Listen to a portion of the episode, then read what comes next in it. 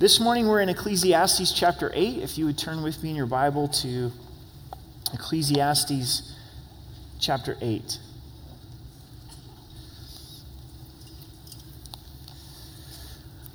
Let's pray together. Father, thank you for your love for us. Thank you for your faithfulness, your proven character, your promises. And even though we don't understand always what you're doing in our lives, we do know that you are trustworthy. So, God, we just ask that you would speak to us afresh this morning and you would, you would allow us to walk in your peace. We love you and we thank you. In Jesus' name, amen. As we journey under the sun, sometimes we wrestle with tough questions, don't we? We wrestle with what is God doing in my life? How do I make sense of the hand of God? As we'll come to the end of this chapter, that's where Solomon is at, as he's looking at the work of God. He's saying, I can't make sense of this in my earthly understanding under the sun. And if you're wrestling with some tough questions in your life, you're in good company because we find some of the greats in the Bible wrestling with the Lord. Jonah is called by God to go to Nineveh and share the love of God, to share repentance. He didn't want to do that. And he goes the opposite direction in which God was calling him because God was asking him to go share the message with the enemies of Israel, those who had brutalized the nation of Israel. And he's wrestling with God and he's saying, God, why would you call me to go and share your love with them? God does forgive the city of Nineveh, doesn't destroy it, and Jonah's upset. He's mad at God because God has brought grace instead of judgment. And we find the end of the book of Jonah, he's really pouting. He's pouting before the Lord, and he's in that place of, of wrestling. Habakkuk, the prophet, also is wrestling because God has shared with him that the enemies of Israel, the wicked nations, are going to come and judge God's people. And he couldn't understand why the wicked nations would be used to judge God's chosen people. And he wrestles. That whole book, the book of Habakkuk, is about him wrestling with God. Job, in the trials that he went through, had so many questions before the Lord. And God ultimately says, Job, who are you? Where were you when I created the world? John the Baptist was the forerunner of Jesus Christ, saying, This is the Messiah, this is the appointed one but yet finds himself in prison. Didn't expect to be in prison as the forerunner of Jesus Christ. In the dark dungeon of despair, he sends a messenger to Jesus saying, Are you the one? Are you the Messiah? Or should I look for another? That's to the degree that John the Baptist is wrestling. And Jesus' response was, Blessed are those who do not stumble because of me. Blessed are those that aren't tripped up by my ways. So Solomon is wrestling. These greats in the Bible are wrestling. We too are wrestling. I remember being younger in my faith and really disturbed with this concept of people being disappointed with God. I saw a book title that said Disappointed with God, and I was like, how could you be disappointed with God? And we're on the receiving end of His grace and His forgiveness and, and His goodness. And so, even though there's trials, how could we be disappointed uh, with the Lord? But as I journeyed in life, I found myself on a couple of occasions asking some really hard questions and getting to that place of disappointment. One was when my dad got diagnosed with cancer years ago. He was 51 years old at the time. We were expecting our first. His prostate cancer had already spread outside of his prostate, and the doctors were saying that he had six months to live. He had a hard time finding a doctor that would even treat him. I was the youth pastor at the church, was walking over to the bank and was talking with the Lord, wrestling with the Lord. God, why would you allow this? And I felt God speak to my heart and say, Eric, I love your dad more than you do. I'm going to do what's, what's best for him. And then at another point uh, in Amber and I's marriage, we went through two miscarriages. We had our two older daughters, and then we had a couple of miscarriages, didn't get pregnant for a, a time. And after the second uh, miscarriage, I found myself feeling that disappointment where God, I trust you, but I'm disappointed. This isn't how I expected or wanted things to work out. After this second miscarriage, there was a men's retreat, and I was teaching at the men's retreat Friday night, and then coming back down from the mountain to teach here Saturday night and Sunday morning. A lot of t- teachings to get prepared. And in this moment, I couldn't get a teaching together. I, I couldn't sit down to be able to focus to hear from God. And what was building inside of me is I hadn't had this tough conversation with God. Even though I was feeling these things, it was hard to go before the Lord and tell him how I really felt. So I got on my knees by our bed and just cried out to the Lord and said, God, I'm disappointed. This hurts, but I, I do trust you. And I find for me, and it may be different for you, it's hard to have that conversation with God. It's hard for some reason to ask those tough questions of Him. We'll share it with one another. We'll even share, I'm wrestling with God and I don't understand this. But to go before Him and spend that time with Him and wrestle with Him. And I want to encourage you this morning to do that. I think it's going to be healthy in your relationship with God. You're going to go deeper in your relationship with Him if you're willing to have that courage to have that hard on conversation about the questions that we uh, experience. So let's get into our text in verse 1. It says, Who is like a wise man, and who knows the interpretation of a thing? A man's wisdom makes his face shine, and the sternness of his face is changed. So Solomon's asking, Who's a wise person?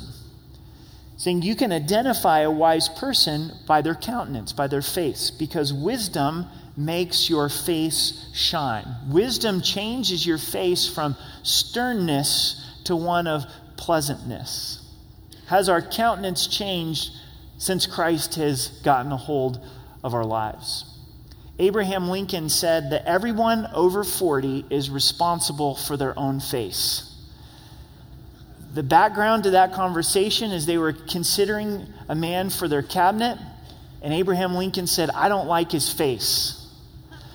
One of the advisors says, This poor man, you know, he can't help what his face looks like.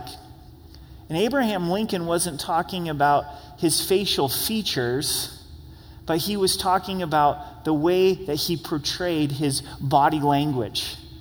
His body language that's communicated through his face is not one of leadership.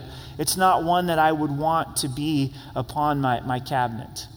Sometimes we walk around with such a sternness about us that we may not even feel angry, but that's what our body language is coming across, and nobody's going to talk to us, right? Everybody's like, stay out of his way, stay out of her way. They're really mad, they're, they're really upset. And so Abraham Lincoln's saying, take responsibility for your face. Take responsibility of, of what we're communicating with our facial features. A smile goes a long way. Looking somebody in the eye goes a long way. And what Solomon is teaching us is that wisdom is going to change us from that place of sternness to allow our faces to be able to shine. This really happens as we spend time in the presence of the Lord. It'll happen naturally, organically we see Moses beholding God's glory, and his face started to shine. He had to put a veil over his face because the Mo glow was starting to fade. But what Paul teaches us in 2 Corinthians 3 is the veil's been torn. We're able to go to the throne room of God, behold the glory of God, and go from glory to glory. We're transformed our character, our countenance is changed as we spend time with the Lord. We probably don't even realize it, but I bet our families and friends can be like, oh, they met with the Lord. They had a, a genuine encounter with the Lord. They spent time in His presence because their countenance is different. There isn't that sternness about Him. You know, this is something I want to continue to, to grow in because, you know, one of the things that God's gift to the Cartiers is like the unibrow, right? I can I can furrow my brow, you know, and do one of these, and you can't even see my eyeballs, right? And I don't even realize that, that I'm doing it. In verse 2, I say, Keep the commandment for the sake of your oath to the king. Keep the king's commandment for the sake of your oath to the king.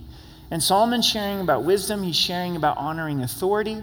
By honoring the authority that God has placed in our lives, we are honoring God.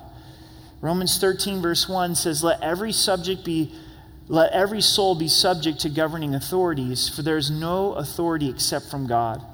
And the authorities that exist are appointed by God. God has placed that authority in our life, that king in our life. How we respond to authority says a lot about our character and our relationship with God. Is there a line to our obedience to authority? Yes. If our authority is asking us to contradict the scripture. But we need to make sure that we're not just being asked to contradict our own personality or our own opinions, that we're being asked to compromise something that God has told us to do. But if we're forced to face this obedience between God or men, we must obey God. In verse 3, don't be hasty to go from his presence.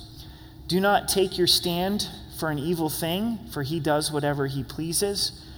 Where the word of a king is, there is power, and who may say to him, What are you doing? It's hard for us to relate to this king type of government, this, this monarchy, but the king would have absolute power and we do believe that absolute power corrupts absolutely, right? It's not a good thing to be able to have absolute power. But in that environment, Solomon's saying, be careful to confront the king with some evil thing.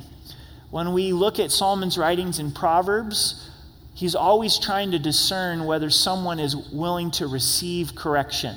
Before we give correction, evaluate if they're willing to receive it. And if they're not willing to receive it, you'd be better off wrestling a bear. And so that's kind of the same idea here. If this king's going to do whatever he wants, he's not going to respond uh, to correction. Be careful when you're bringing an evil thing before him, when you're confronting him with evil. In verse 5, he who keeps his commands will experience nothing harmful. Obeying authority keeps us out of harm's way. A wise man's heart discerns both time and judgment, because every matter there is a time and a judgment, though the misery of man increases greatly. So, in this idea of confronting evil, there is the judgment. There is that standing up against evil in righteousness, but there's also the time. And timing is really important when confronting evil and discerning when is the right time. When is that time when this needs to be brought up? verse 7 For he doesn't know what will happen, so who can tell him when it will occur? We don't know what's going to happen. If there's one thing that's certain, it's that we certainly don't know what's going to happen. You may have caught it in the news on uh, Thursday night. A tragic story 20 year old young man, 10 o'clock in the evening, pulls up to the drive through at the Jack in the Box and he ends up dying, just ordering food. He pulled in at the wrong angle and had to open his car door to get his food. Ever been there? Right? It's kind of the worst.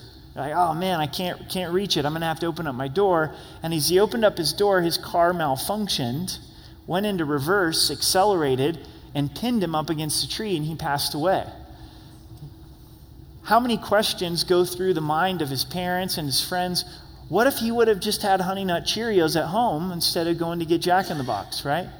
What if he would have pulled in at the right angle and not had to open his door? And so you have these things running through your heart and, and your mind. And when there is tragedy, it causes us to realize I don't have a lot of control. And I don't know what's, what's going to happen. I don't know what's going to occur. In verse 8, no one has power over the Spirit to retain the Spirit, and no one has power in the day of death. There is no release from that war, and wickedness will not deliver those who are given to it. In this idea and this reminder that we don't have that much control, is when it comes to death, we can't retain or dismiss our spirit. You might be in a place of suffering and you're like, I want to go home to be with the Lord. But we don't have power over our own spirit to just be able to dismiss our, our spirit. Jesus, as he was being crucified, says to the Father, Father, I commend my, my spirit uh, to you. Jesus has, has that power. We don't have that, that power. How many people are in that place where they're dying and they don't want to die? They want to live. But when it's time, it's time. You can't stop that process. It's, it's happening whether we like it or, or not. And it shows God's ultimate control in our lives. There's this statement about wickedness. If you're given over to wickedness, wickedness will not deliver you. Sometimes in our sinful state, we think that more wickedness is going to get us out of a jam. So here I'm in a tough spot because I've been lying. If I continue to lie, it's going to deliver me. Or here I am doing drugs and dealing drugs, and my friends are going to deliver me in this drug culture. No, they're, they're not going to deliver you. So alcohol has brought bondage in my life and led to drunkenness and destruction. Well, just a little more alcohol is going to see me through. A little more alcohol is going to heal this wound inside of my heart, and it never does, right? Wickedness can't deliver us. Wickedness isn't going to deliver us. Thankfully, Jesus can deliver us. Jesus is the one that can uh, set us free. In verse 9, and this I've seen and applied my heart to every work that is done under the sun. There is a time in which one man rules over another to his own hurt. As he's observing authority, Solomon, he says, There comes a point under the sun where someone in their leadership is leading in such a way that it's going to bring hurt to their own hurt and to their own uh, destruction. So, first, we want to think about how do we respond to the authority over us, but we also want to think how do we lead in the sphere of influence that God has given to us. You may say, I'm not a leader. If you step back and look at your life, God has given you buckets of, of leadership, and sometimes by the way that we lead, it's going to bring destruction to them and destruction to us. Are we leading in a servant leadership type of fashion? Christ style of leadership where we're laying our lives down for them? Or are we be, being domineering and overpowering to the point where there is uh, destruction? The racehorse Seabiscuit from the 30s didn't start off well. This horse was lazy and also out of control. So the owner and trainers worked really hard to try to cause Seabiscuit to be an effective racehorse. Came from a really good line of horses and had this tremendous potential to be a, a great horse. And the approach was really heavy handed with Seabiscuit. And Seabiscuit was so stubborn that the horse began to enjoy the battle with the trainer. So the fun was to disobey the trainer. And that's where this point of passion was. Who knew horses could have attitude, huh? So eventually, Seabiscuit gets sold for $8,000, which seems like a lot of money at the time, and it was, but very little compared to how much money Seabiscuit made. I mean, here this animal made so much money, probably no way for the animal to realize how much money it made. New owner, new trainer, and this trainer was an older man with a lot of experience uh, with horses, and he took an approach with the horse that was open handed said, We're not going to use the whip on the horse. And we're going to try to give the horse an appetite for running to where Seabiscuit will fall in love with speed. And over just the course of a couple weeks, when Seabiscuit realized, I can't make the trainer mad, I can't get into a battle with the trainer, the horse became bored and started to begin to run and fell in love with speed. And you know the rest of the story. Maybe the greatest horse, racehorse in all of history. And I think that's a lot of idea with leadership. We don't want to have dominion over people's faith. We want to be helpers of their joy. We don't want to just try to inspire behavior modification. We want them to fall in love with Jesus. The way that Seabiscuit fell in love with speed, we want people to fall in love with Jesus, and then bam, things start to happen in their lives. And you may say, well, I lead in a secular environment. I, I lead, in, lead in the business world. I'm a school teacher. You know, it's very difficult for me to be able to share Jesus. You're sharing Jesus in the way you live. You're sharing Jesus in the way you serve. And if you take a Jesus style type of leadership, people are going to look at this and say, This is different. I like this. I want to get to know who Jesus is. In verse 10, then I saw the wicked buried who had come and gone from the place of holiness, and they were forgotten in vanity, where they had so done. This is also vanity. And they were forgotten in the city where they had so done. This is also vanity. What frustrated Solomon is you have someone who is living in wickedness. They're going in and out of the place of holiness, which was probably the temple. But yet they died, they weren't held accountable, and their wickedness was forgotten. This drove Solomon nuts. And this tends to be the way things work. The world moves on very fast and very quickly, and the righteous deeds are forgotten, and the wickedness is forgotten. There's a lot of wisdom in the nation of Israel to going to such a great extent to make sure that the Holocaust is not forgotten. You know, how quickly history is forgotten. How many young people have no idea what the Holocaust is, right? Some people, in their madness, try to say the Holocaust never happened. Well, because of all of the work that's been done to document it, it can't be uh, forgotten. In verse 11, because the sentence against an evil work is not executed speedily, therefore the heart of the sons of men is fully set in them to do evil. If justice doesn't happen swiftly, then the hearts of men are encouraged in evil. We thought this just happened in our culture. We just thought this happened now in 2018, but it was happening in Solomon's day, and it was frustrating to Solomon as well. Though a sinner does evil a hundred times and his days are prolonged, yet I surely know that it'll be well with those who fear God, who fear before him. But it'll not be well with the wicked, nor will he prolong his days, which are as a shadow, because he doesn't fear before God. So Solomon's saying fearing God is a benefit. It's better than being wicked, being in that place of awe of God. But we'll see the next ver- few verses, Solomon is saying sometimes here on earth, the same thing happens to a wicked person and to a righteous person. Let's look at verse 14. There is a vanity which occurs on the earth, another frustrating thing that occurs on the earth. That there are just men to whom it happens according to the work of the wicked. Again, there are wicked men to whom it happens according to the work of the righteous. I said that this is also vanity. So, what do we do? We have to factor in eternity. Is it better to fear God and to walk with Him? Absolutely. But as you fear God and walk with Him, will you experience some of the same things that a wicked person experiences? Absolutely. So, if we don't factor in eternity, it could be really frustrating. Does a person who's extremely wicked get cancer? Yes. Does a person who's walked with the Lord get cancer? Yes.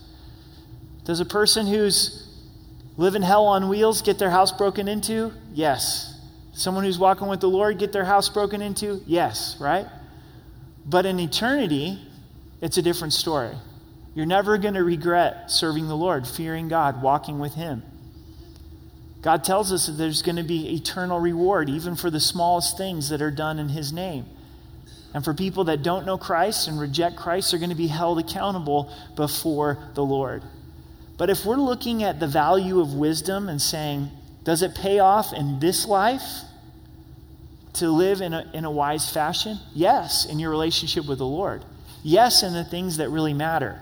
But if you're simply putting it on a balance sheet and you're saying, does godliness lead to more uh, financial gain? No, that's not the point. You know, God's not looking just to further your balance sheet. He's looking for something far, far greater. And that's the relationship with Him. In verse 16, when I applied my heart, or excuse me, verse 15, so I commended enjoyment because a man has nothing better on the sun to eat, drink, and be merry.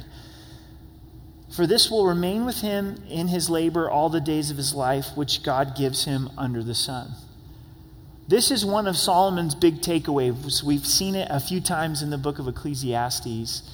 With wisdom and vanity, what do we do? How do we respond? Well, there's value, there's substance, there's meaning in being able to eat and drink and be merry. Enjoy the simplest things that God has provided. We don't have control. We don't know what's going to happen. We don't have power over death. So let's stop and enjoy what God has provided, who He is, and the people that we get to spend time with. I hope that one of the things that happens through our study of the book of Ecclesiastes is that we eat a little bit better. And I'm not talking about what you eat, but the quality in which we receive it. that we slow down a little bit and say, God, thank you. Thank you for providing this food for me. Thank you for your love for me. Thank you for the opportunity that I get to share this meal with this family member, with this friend, with this acquaintance that I'm just getting to know. But is there more to life than just making sure we enjoy our food, that we eat, drink, and be merry? Because wouldn't an unbeliever, someone who doesn't know the Lord and doesn't believe in eternity, wouldn't one of the conclusions that they come to is to say, Life's short. I don't know what's going to happen when I die. So I have to make sure that I eat, drink, and be merry. I need to enjoy my Chipotle burrito, right? I need to try to have as much satisfaction under the sun. And as we look at Christ's teaching, Jesus said that he came to give us life and to give it more abundantly. He shows us the way to meaningful, abundant life. And he says, if anyone seeks to save their life, they're going to lose it. But if you lose your life for Christ's sake, you're going to find it.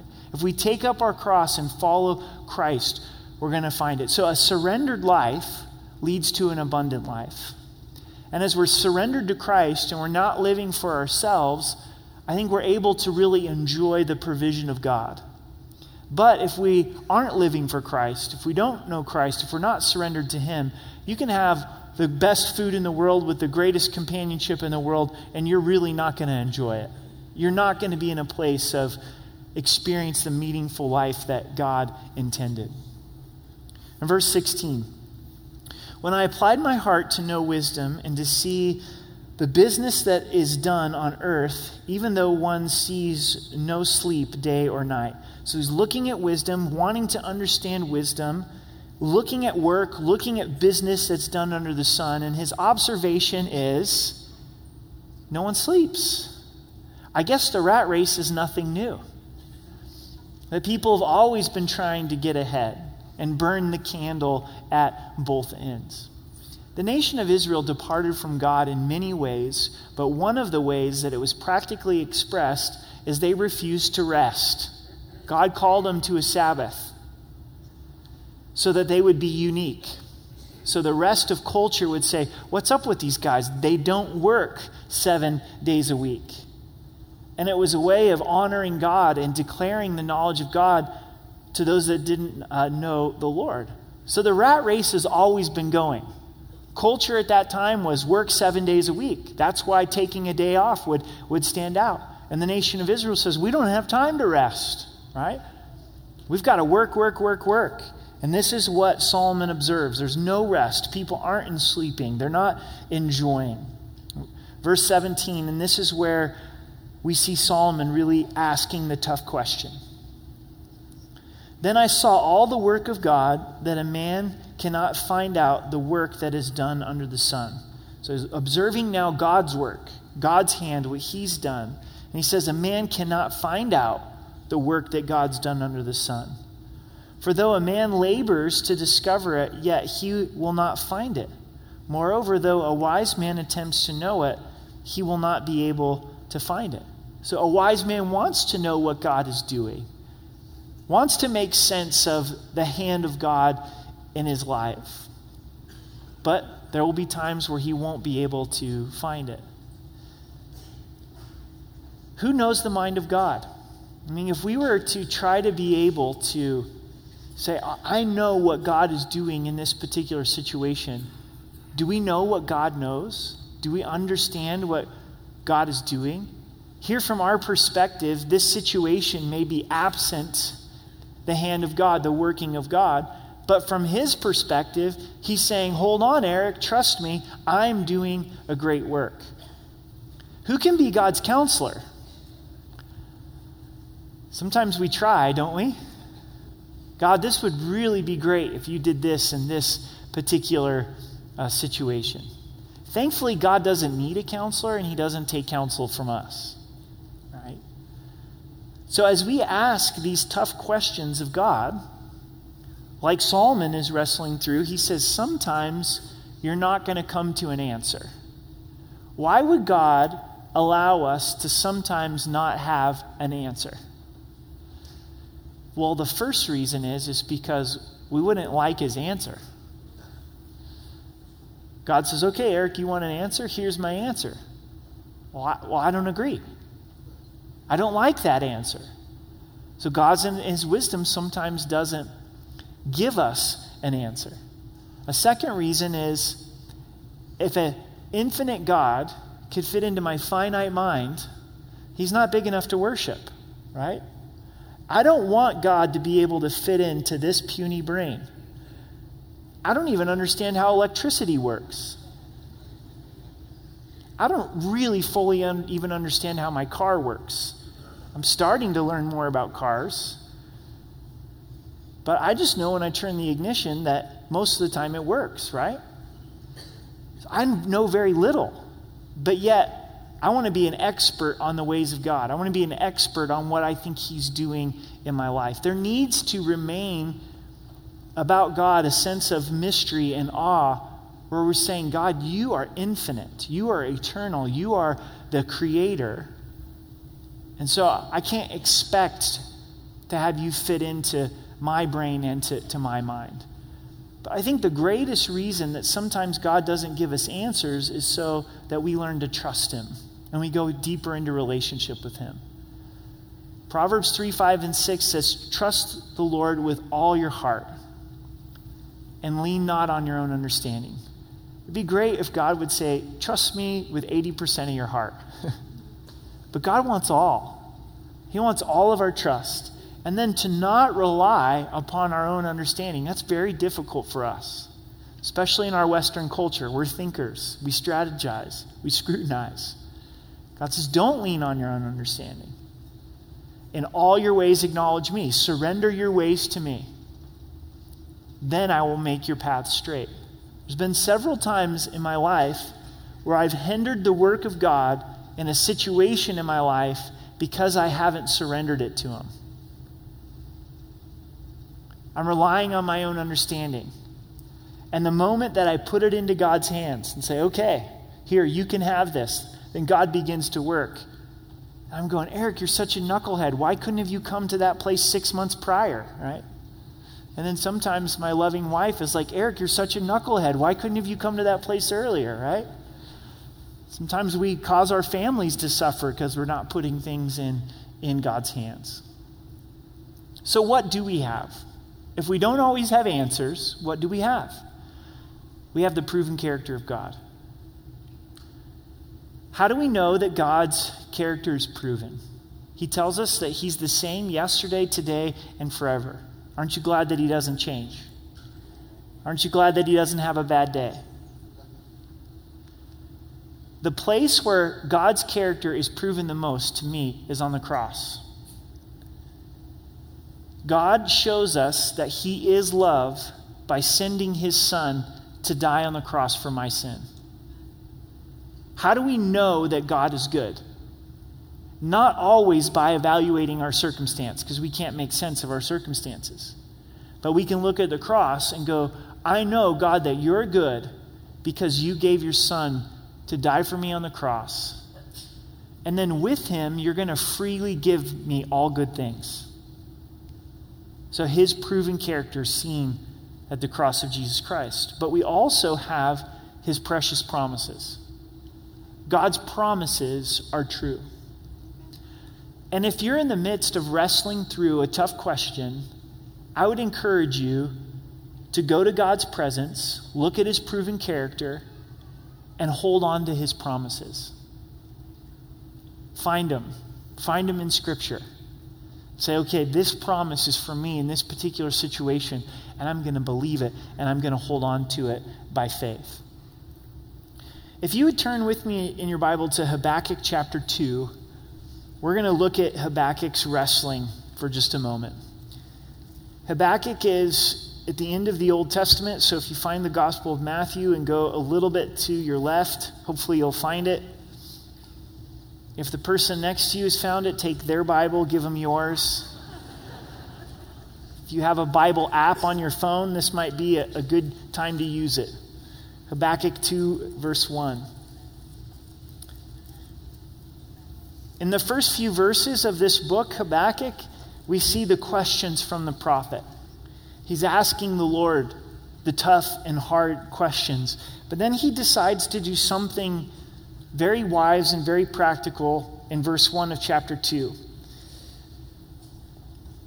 I will stand my watch and set myself on the rampart and watch to see what he will say to me and what I will answer when I am corrected. He makes time to hear from God, he makes time to wrestle with God. He says, I'm going to go to this tower, to this rampart, and I'm going to stay here until God speaks to me. Not everybody who has tough questions comes out on the other side closer to the Lord. In fact, some do stumble. Sometimes we do fall away in the midst of wrestling with these tough questions. One of the things that's going to help us through these dark valleys is take time to meet with the Lord. This is a crazy way to use a vacation day, but maybe take a vacation day and drive up into the mountains. What a beautiful tower to be able to meet with God in, right? Maybe go to your family, to your spouse, and say, I need this afternoon, I need some time to be able to, to hear from God. Make the space, make the time, get alone with God. But Habakkuk doesn't approach this with the attitude of, I'm right. My perspective's right, and God, your perspective's wrong. He's open to the fact that he may need to be corrected. He has humility as he approaches the Lord. Then look at the end of verse 4 of Habakkuk 2. It says, But the just shall live by his faith. The just shall live by faith. This is used three times in the New Testament in the book of Romans, Galatians, and the book of Hebrews. It's the message of salvation that we live by faith, that we're saved by faith. As we trust in what Christ has done, we become spiritually alive. It's true for salvation, but it's also true for the situations that we go through. God's answer to Habakkuk was faith. Trust me, the just shall live by faith. Sometimes that's the hardest answer from God, isn't it? Trust me, live by faith, trust my proven character, trust my promises. Now look at the end of the book. Look at Habakkuk's response. We have this hymn of faith, the song of faith. He gets it from God he goes from wrestling to worship. says, Though the fig tree may not blossom, nor fruit be on the vines, though the labor of the olive may fail, and the fields yield no fruit, though the flock may be cut off from the fold, and there be no curd in the stalls. This is poetic, but Habakkuk is not attempting to be poetic. This stinks. This is an absolute economic collapse. What he describes here is every form of income for the nation of Israel. Saying there's no fruit on the vines, there's no figs on the trees, there's no herds in the stalls. We've been completely wiped out. Verse 18 Yet I will rejoice in the Lord, I will joy in the God of my salvation play out the difficult situation that you're in and say, God, if everything hits the fan, if all the money goes away, if the health goes away, if death comes to our home, if this relationship doesn't get restored, yet I will trust in you.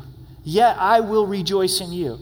I am choosing to rejoice in you and specifically in salvation. Circumstances cannot touch your salvation. Amen?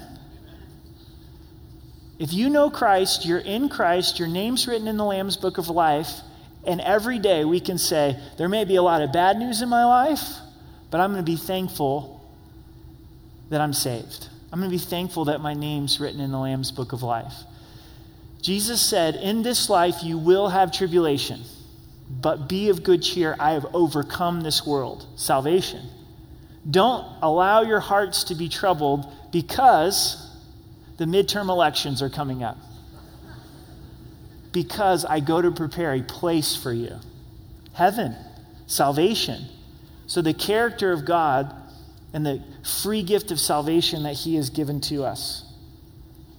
Verse 19 The Lord God is my strength, and He will make my feet like deer's feet, and he will make me walk on my high hills. This declaration of faith of God, you're going to strengthen me. You are my strength, and you're going to make my feet like deer's feet. Deer have crazy strong feet. Their stability to navigate a mountain, to jump over a fence. What happens in trial, what happens in tough questions, is that our feet get weary and we have a very difficult time walking. And it's easy for us to stumble. So Habakkuk's saying, God, you're going to strengthen my feet. You're going to make my feet rock. And you're going to allow me to press forward, and I'm going to get to the top of the mountain. And at the top of the mountain, I'm going to gain a different perspective. Many times in this life, we do get through a trial and we do see a different perspective, don't we?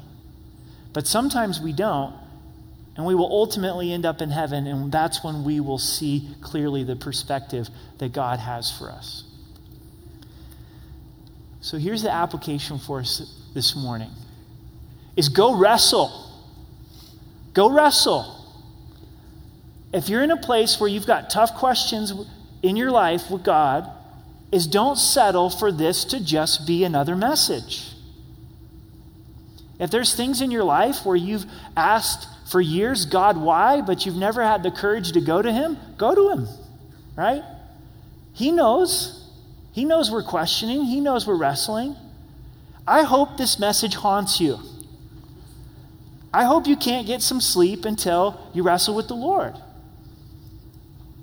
But then, as we wrestle with the Lord in honesty, transparency, and respect, we're going to meet with Him.